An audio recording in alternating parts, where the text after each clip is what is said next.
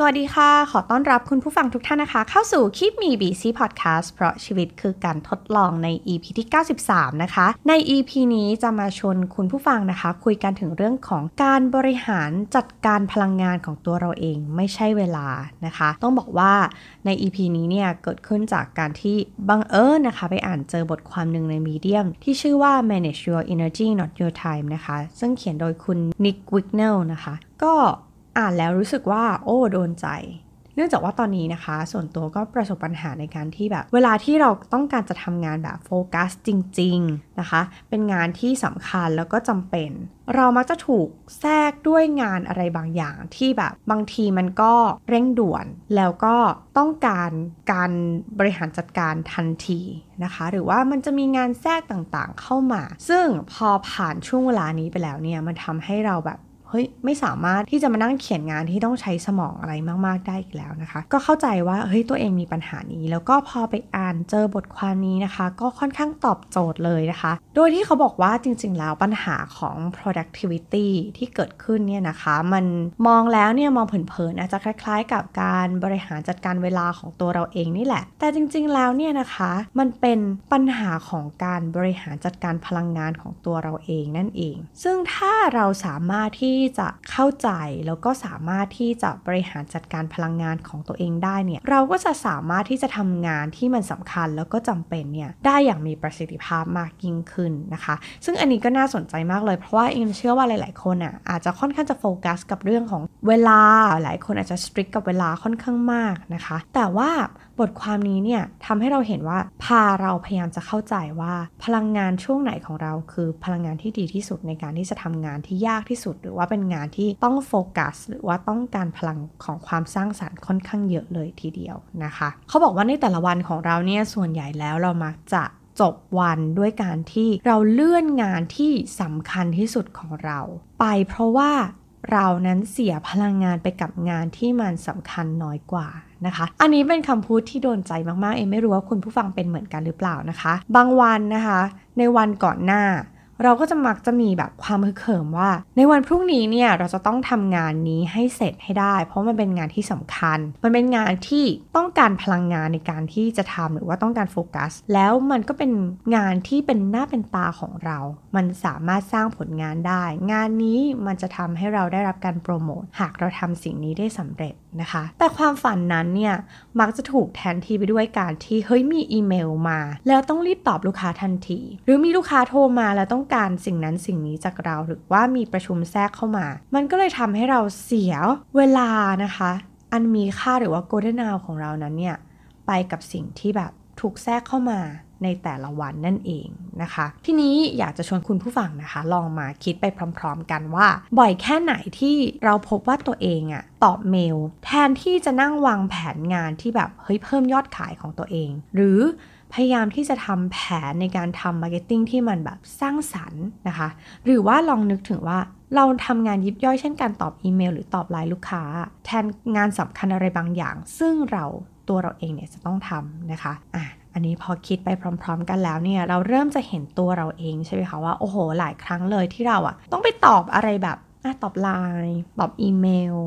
แทนที่จะทำงานที่มันสำคัญและจำเป็น แล้วก็เป็นงานที่เจ้านายของเรากำลังโฟกัสอยู่ณนะตอนนี้ฮ่าอันนี้คุณผู้ฟังเป็นเหมือนกันหรือเปล่าคะ ถ้าเป็นเนี่ยก็คือเราก็เป็นพวกเดียวกันเลยนะคะ ทีนี้เนี่ยมันก็ถึงเวลาแล้วแหละว่าเราจะต้องมาตัดสินใจแล้วว่างานไหนที่มันเป็นงานที่มีความหมายกับเรา มีงานที่เป็น value สำหรับเรานะคะ ซึ่งเดี๋ยวเราจะพาคุณผู้ฟังเนี่ยไปฟังพร้อม ๆกันนะคะ ซึ่งวิธีนะคะเขาก็จะมีเทคนิคในการทำซึ่งก็เป็นวิธีที่ง่าย ๆเลยนะคะ แต่ว่ามันผ่านกระบวนการเข้าใจตัวเราเองมากยิ่งขึ้นนะคะ เขาบอกว่าข้อแรกนะคะของการที่เราจะแบบบริหารจัดการพลังงานของตัวเอง เพื่อให้ได้มีเวลาในการที่จะทำงานที่มันสำคัญแล้วก็จำเป็นก็คือ เราต้องพยายามเข้าใจ แล้วก็ระบุช่วงเวลาที่พลังงานสร้างสรรค์ของเราเนี่ยสูงที่สุดนะคะ ลองถามตัวเองดูลองให้เวลากับตัวเองดูซิว่า ตั้งแต่ เช้าจรดค่ำหรือจนถึงดึกดื่นเนี่ยเวลาไหนที่เรารู้สึกว่าตัวเองเนี่ยมีพลังงานสร้างสรรค์สูงที่สุดเลยนะคะ แต่ละคนนั้นไม่เหมือนกัน บางคนอาจจะเป็นแบบช่วงเช้าตื่นนอนทันทีนะคะ อันนั้นจะเป็นช่วงที่รู้สึกว่าสมองเฟรชที่สุด แล้วก็พร้อมจะทำงานสร้างสรรค์มากที่สุด หรือว่าหลายคนอาจจะเป็นช่วงเย็น ช่วงกลางคืนนะคะ หรืออีกหลาย ๆ คนก็อาจจะเป็นช่วงบ่ายต้นๆอันนี้ไม่มีผิดไม่มีถูกนะคะ อันนี้ถ้าใครพอคิดตามแล้วนะคะ จากที่เอ็มพูดเนี่ยอาจจะปิ๊งขึ้นมาทันทีว่าอ๋อเวลานี้แหละที่เป็นเวลาที่แบบเหมาะกับฉันที่สุด แล้วก็เป็นเวลาที่ความคิดสร้างสรรค์ หรือพลังงานความสร้างสรรค์ของฉันเนี่ยมันพุ่งสูงที่สุดแล้วนะคะ เป็นแบบ prime time ของวันนะคะ อันนี้ก็ถือว่าคุณโชคดีว่า เอ้ย เข้าใจตัวเองแล้วแหละ แต่ถ้าคุณผู้ฟังบอกว่า โอ้ ยังไม่รู้เหมือนกันว่าเวลาไหน เพราะว่าเราไม่เคยเข้าใจหรือว่าไม่เคยรู้เลยแล้วก็เออแล้วเวลาไหนล่ะ จะเป็นเวลาที่พลังงานสร้างสรรค์ของเรานั้นมันสูงที่สุดอ่าถ้าไม่รู้นะคะ เขาก็บอกว่าเขามีทริคง่าย ๆเลยนะคะ ก็คืออ่าลองหยิบกระดาษมานะคะ 1 แผ่นแล้วก็ตีเป็นตารางนะคะ ใส่ วันจันทร์อังคารพุธพฤหัสศุกร์นะคะ หรือว่าใครที่ถนัดจะทำเป็นคัล endar ของตัวเองนะคะ ก็ทำได้เหมือนกัน อันนี้แล้วแต่เลยนะคะว่าคุณเป็นสายกระดาษ หรือว่าเป็นสายอิเล็กทรอนิกส์นะคะ ก็ลองดูตีตารางนั่นแหละนะคะ จันทร์ถึงศุกร์แล้วทีนี้ค่ะ ในแต่ละคอลัมน์นี่นะคะ ก็ให้ list มาว่าชั่วโมงในแต่ละวันของเรา หลายๆ คนก็อาจจะเป็น 8 โมงถึง 5 โมงเย็นนะคะ หรือว่าเป็น 9 โมงจนถึงโอ้ดึกดื่นเลย อันนี้ก็แล้วแต่นะคะ ทีนี้ก็ลอง วางเจ้ากระดาษนี้นะคะ หรือว่าใครที่ถนัดทำใน calendar ใน desktop หรือว่าในโน้ตบุ๊กนะคะ ก็สามารถทำได้นะคะ แล้วก็ให้มันอยู่ใกล้หลักการก็คือให้มันอยู่ใกล้ตัวเรามากที่สุดนี่แหละ และในแต่ละชั่วโมงนะคะ ก็ให้เราอะ take note ว่าพลังงานที่เรามีอยู่เนี่ยในแต่ละชั่วโมงเนี่ยคุณให้คะแนนพลังงานของคุณเนี่ยตั้งแต่1ถึง10อะคุณให้ คะแนนในช่วงชั่วโมงนั้นเนี่ยกี่คะแนนนะคะ หลายคนก็อาจจะเริ่มงานมานะคะ8โมงถึง9โมงเนี่ยพลังงานสูงสุดพุ่งสุดๆเลยนะคะ ให้ 10 ในช่วงชั่วโมงถัดมาก็อาจจะอาจจะเป็น 9 นะคะ แล้วหลังจากนั้น energy drop ละนะคะอะก็ลองใส่ตารางไปแล้วก็หลังจากที่เรา track ตัวเวลานะคะ เจ้าพลังงานของเราเนี่ยตลอด 1 สัปดาห์เนี่ยเรามาลองดูซิว่ามันมี pattern อะไรบางอย่างที่มันคล้ายๆ กันหรือเปล่า เราอาจจะเห็น pattern ว่าในช่วงเวลาแบบ9โมงถึง 11 โมง หรือ 9 โมงถึงเที่ยงเนี่ยเป็นช่วงเวลาที่โอ้พลังสร้างสรรค์ของเรามาเต็มๆนะคะ หรือว่าเป็นช่วงที่ตอนเย็นหลังทานข้าวเย็นแล้วเรียบร้อยเนี่ยเรารู้สึกว่าเฮ้ยมีพลังงานหลังจากที่ได้ refresh ตัวเองจากอาหารมื้อเย็นแล้วเรียบร้อยก็เออรู้สึกว่าตอนนั้นเป็นเวลาที่ พลังงานสร้างสรรค์ของเราเนี่ยมันพุ่งสูงสุดๆไปเลยนะคะ อันนี้ก็ลองดูว่าเราจะค้นพบหรือว่าเข้าใจเวลาช่วงไหนของตัวเองนะคะอะพอทีนี้ค่ะ พอเราเข้าใจแล้วว่าเวลาของเราอะที่มันเป็น prime time เป็นแบบ golden hour ของเราสำหรับพลังสร้างสารรค์แล้วเนี่ยนะคะ ขั้นตอนต่อไปเขาก็บอกว่าให้ลองจัดลำดับความสำคัญของงานตามพลังงานที่ใช้นะคะอาละคน ในหนึ่งวันเนี่ยเราก็อาจจะมีทักมากมายนะคะ หรือว่างานมากมายที่ให้เราทำก็ลองลิสต์มาว่าเฮ้ยอันไหนที่เราทำเป็นปกติ เป็นงานที่ทำค่อนข้างประจำนะคะอะเช่นยกตัวอย่างส่วนตัวของเอมนะคะ ก็ในหนึ่งวันจะต้องรับสายลูกค้านะคะ ที่โทรเข้ามาเนื่องจากเป็น call center เป็น admin page นะคะ แล้วก็จะต้องทำ quotation ให้ลูกค้านะคะ ออกเอกสารต่างๆ พูดคุยกับลูกค้านะคะ ประสานงานกับทีม หรือว่า follow up งานอะไรต่างๆ แล้วก็ทำแผนงานทำ marketing แคมเปญอะไรอย่างเงี้ยนะคะ พอเรา list task อะไรต่างๆ ของเราที่เราจะต้องทำในแต่ละวันแล้วเนี่ย ลองใส่ว่าในแต่ละ ทาสเนี่ยนะคะต้องการพลังงานในพลังสร้างสรรค์เนี่ยสักกี่คะแนนนะคะลองให้คะแนนเขาไปดูว่าแบบเออมีงานไหนที่เราต้องใช้พลังอะไรเท่าไหร่ยกตัวอย่างเช่น การตอบอีเมลเนี่ยนะคะสำคัญนะ แต่ว่าไม่ได้ใช้เวลาในการที่จะแบบเออใช้พลังสร้างสรรค์อะไรมากกับมันนะคะ เพราะฉะนั้นอาจจะเป็นแบบให้คะแนน 2 ก็ได้นะคะ 2 หมายถึงอาจจะน้อยนะคะ แต่ว่างานที่ที่เราต้องทำ marketing campaign ให้มันโดนๆปังๆเนี่ยเราต้องใช้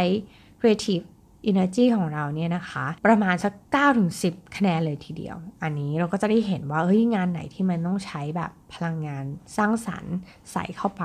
นะคะ เพราะจัด ประเภทงานนะคะ ตามระดับพลังงานที่เราต้องใช้แล้วเนี่ยนะ จากนั้นเนี่ยก็จัดงานนะคะกับเวลาของเราเนี่ยให้มาเจอกันค่ะ ให้มันเจอกัน เมื่อเรารู้ว่าเวลาไหนที่พลังสร้างสารรค์ของเราสูงที่สุด แล้วเราก็เข้าใจว่างานไหนต้องการพลังงานสร้างสารรค์สูงสุดนะคะ ก็พยายามจัดตารางนั้นให้มาเจอกัน นะคะ อย่างในตัวอย่างนะคะในบทความเนี่ยเขาก็บอกว่าเนื่องด้วยว่าเขาเนี่ยเป็นนักเขียนนะคะ เพราะฉะนั้นเนี่ยกิจกรรมที่ต้องการพลังงานมากที่สุดก็คือการเขียนดราฟต์นะคะในบทความใหม่ๆ นั่นเอง เพราะว่าเขาบอกว่าไอ้ตัวกิจกรรมนี้เนี่ยนะคะ มันต้องการโฟกัสนะคะ ต้องการแบบสิ่งแบบให้เราจดจ่อกับ การที่จะต้องทำสิ่งนี้ แล้วก็ต้องการความคิดสร้างสรรค์อะไรใหม่ ๆ ด้วย ซึ่งมันก็เขารู้สึกว่างานนี้มันยากสำหรับเขานะคะ แล้วเขาคิดว่างานนี้มันไม่สามารถที่จะไปทำในช่วงท้ายๆของวันได้ เพราะว่าพลังงานนั้นมันหมดไปแล้วโดยแบบทักอื่นๆก่อนหน้า ทีนี้พอเขาเข้าใจสิ่งนี้แล้วเนี่ยเขาก็ พยายามเข้าใจตัวเองว่าเฮ้ยเวลาไหนที่เรามีพลังงานสร้างสรรค์สูงที่สุดนะคะ เขาก็บอกว่าถ้าจะให้ทำงานนี้ก็คือการเขียนดราฟบทความใหม่ๆเนี่ยนะทำตอนแบบตื่นนอนทันทีไม่ได้ เขาจะต้องแบบอาบน้ำให้มัน refresh ก่อน ได้กาแฟมาสักแก้วหนึ่ง แล้วหลังจากนั้นค่ะประมาณ 1 ชั่วโมง หลังจากที่รู้สึกว่าตื่นเต็มที่แล้วเนี่ย เขาก็บอกว่าเขาก็พร้อมแล้วที่จะทำงานที่มันเป็น creative work นะคะ อันนี้เอ็มว่าพอเราสังเกตแพทเทิร์นว่าเฮ้ยพลังงานของเราอยู่ในช่วงไหนเนี่ย ก็จัดตารางงานที่มันแบบสำคัญและจำเป็นนะคะ เป็นงานที่แบบ มันยากแต่ว่าเราพยายามทำในช่วงนี้เนี่ยมันจะทำให้งานนั้นง่ายขึ้นนะคะ เพราะว่าพลังงานของเรานั้นยังเหลือเฟืออยู่นะคะ เอ็มไม่แน่ใจว่าคุณผู้ฟังเป็นเหมือนกันหรือเปล่าก็คือว่า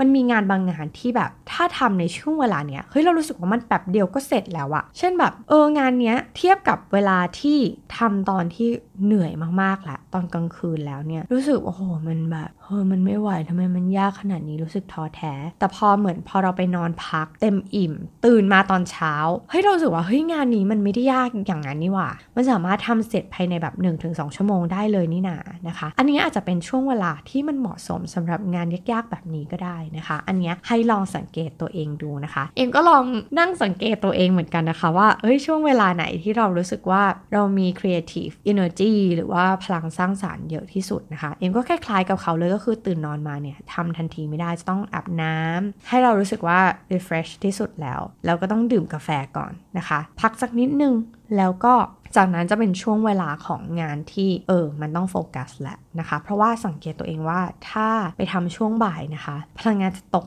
มากๆ โดยเฉพาะช่วงหลังรับประทานอาหารกลางวันนะคะ หรือว่าช่วงหลังรับประทานอาหารเย็น คือหลังมื้ออาหารใด ๆนะคะ รู้สึกว่าพลังงานตกสุดๆนะคะ เพราะฉะนั้นจะเป็นจะเอาเวลาเหล่านี้เนี่ย ไป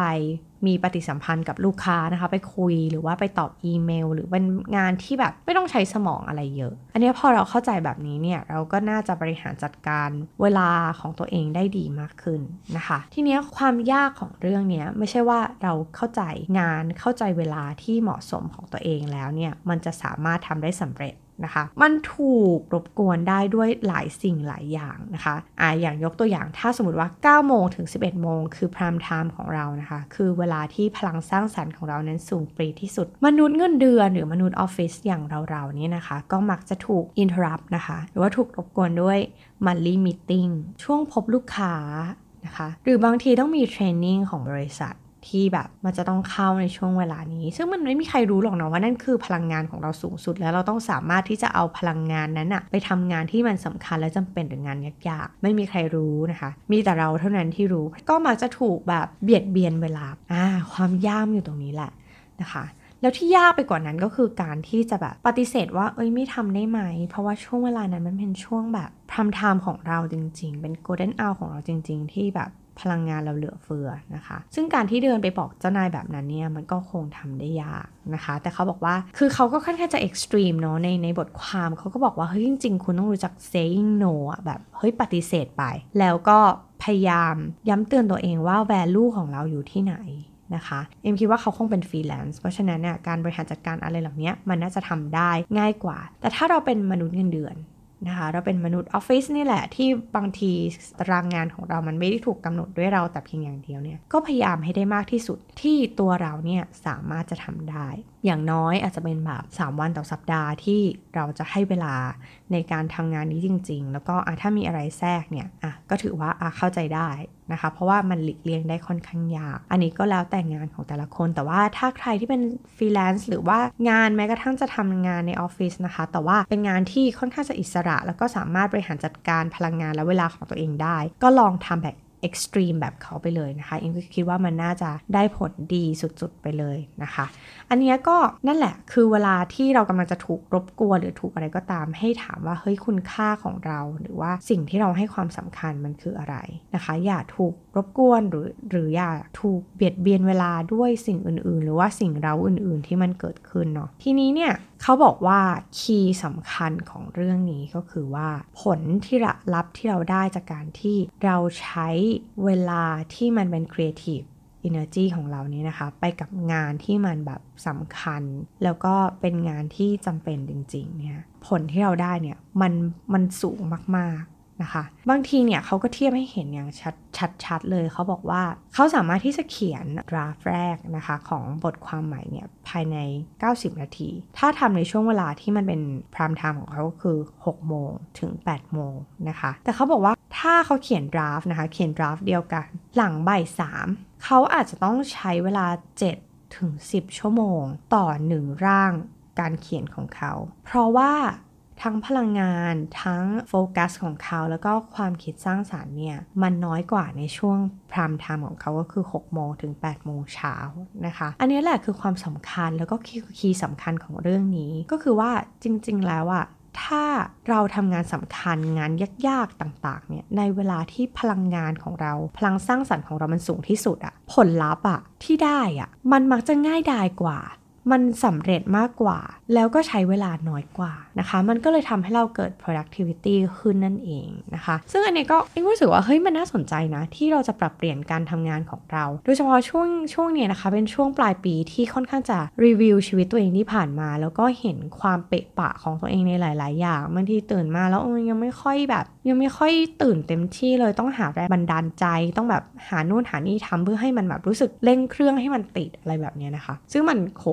พอทำสักพักมันติดลม มันก็ข้ามเวลาที่เราคิดว่ามันเป็นช่วงพรามไทม์ของเราไปแล้วนั่นเองนะคะ ซึ่งอันนี้เองว่าเป็นบทความที่ดีมากๆเลยนะคะ มันเหมือนเตือนใจว่าเฮ้ยจริง ๆ คุณรู้หรือเปล่าว่าพลังงานสูงสุดของคุณในแต่ละวันมันอยู่ที่ไหน แล้วงานอะไรที่มันสำคัญมันจำเป็นมันยาก ก็เอาไปทำในช่วงเวลานั้นแหละ นี่คือสรุปง่าย ๆ ของบทความนี้นะคะ แล้วถ้าเราหามันเจอ การทำงานของเราเนี่ยมันก็จะมี productivity มากขึ้น ผลลัพธ์ที่ได้เนี่ยมันน่าจะสร้างสารรค์มากขึ้น แล้วก็ทำให้เราโฟกัสในงานได้มากขึ้น รวมถึงว่าผลลัพธ์ที่ได้เนี่ยมันก็น่าจะง่ายดายขึ้นกว่าการที่พยายามไปทำในช่วงเวลาที่พลังงานเราไม่เหลือแล้วแบบนี้นะคะ อันนี้ก็อยากจะให้คุณผู้ฟังลองเข้าใจเวลาของตัวเอง เข้าใจพลังงานของตัวเองว่าช่วงไหนที่มันเหมาะสม แล้วงานอันไหนที่จะมาแมชกันได้นะคะ ก็หวังว่า EP นี้นะคะจะเป็นประโยชน์กับคุณผู้ฟัง แล้วก็ถ้าใครมีวิธีที่มันเฮ้ยลองทำแล้วเนี่ยมันดีมันเวิร์กนะคะมาแบ่งปันกันได้มาแชร์กันได้นะคะ ทั้งใน Facebook Page ของ The Infinity นะคะ